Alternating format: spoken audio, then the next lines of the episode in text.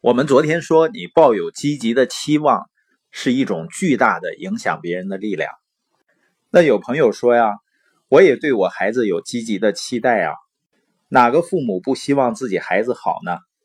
我希望孩子好好学习，也希望他以后成功，这也是积极的语言啊。但为什么孩子就不好好学习？或者说，很多的孩子不像父母预期的那么成功呢？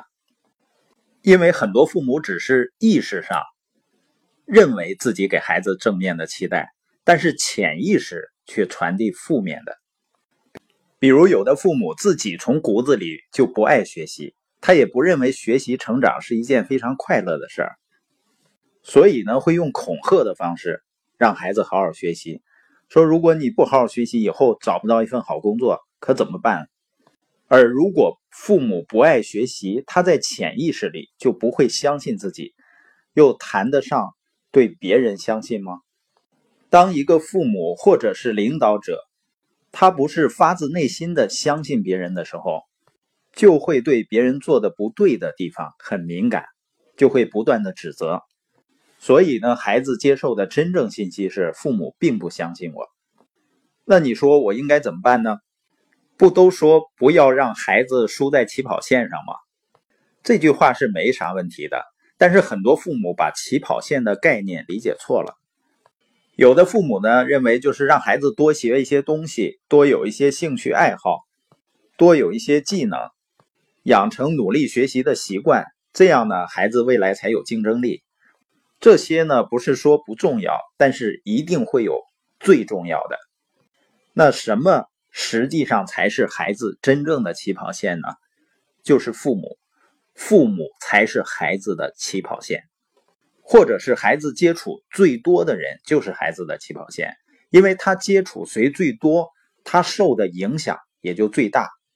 你发现孩子最初的学习啊，几乎完全是靠模仿来完成的，那他模仿的对象的质量就非常关键了。有的妈妈，比如一天到晚看电视剧，你觉得孩子会喜欢什么呢？昨天下午呢，我家小小贝儿上楼给我送冰淇淋，是他妈妈做的，他自己也拿一个。他妈妈给他做的呢是迷你型的，那个冰淇淋球呢，大约就是鸽子蛋大小。我俩坐在那儿吃，他很快就吃完了，然后呢就很用力的舔那个装冰淇淋球那个碗。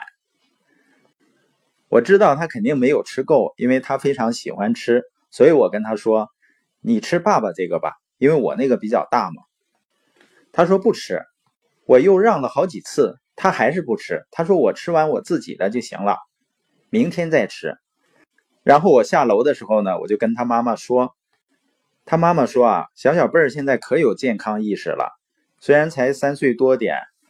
那天中午吃饭的时候呢。”妈妈聊到健康这个话题，小小贝儿就摇头晃脑的说：“啊，妈妈，你要为我的健康负责任。”妈妈说：“你要自己为自己的健康负责的。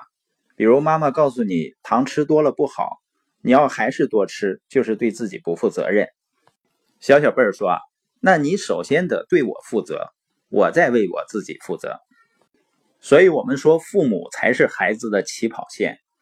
那怎么才能让孩子不输在起跑线上呢？最简单的方法就是我们做父母的要不断的成长，在起跑线上多跑几步。因为如果你希望孩子身上有什么品质，你就要成为那种人，这样孩子是不会出意外的，也会成为那个样子。而多数父母的想法呢，说我身上没有这种特质，我的孩子需要有。你自己身上都没有，说明你不知道如何培养，或者说呢，你根本就不重视这个事儿，或者你认为那是一个很难的事儿，那怎么能够让孩子自动变成那个样子的？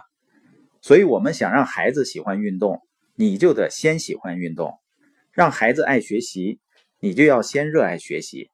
不光是嘴上说啊。实际上，所有的孩子他天生就有主动学习新知识的兴趣和能力，这应该是与生俱来的。之所以求知的好奇心和热情慢慢的会消磨掉，一个呢就是家庭没有学习的氛围，或者是给孩子太多的学习压力，超出了他的学习能力，消磨了他学习的积极性和主动性，把学习呢变成一种负担，一种任务了。那学习不快乐了，你想他以后工作也是任务，也不快乐，那这辈子快乐和幸福感就会降低了。我们今天播音的重点呢，就是如何不让孩子输在起跑线上。实际上很简单。就是父母要在起跑线上多跑几步。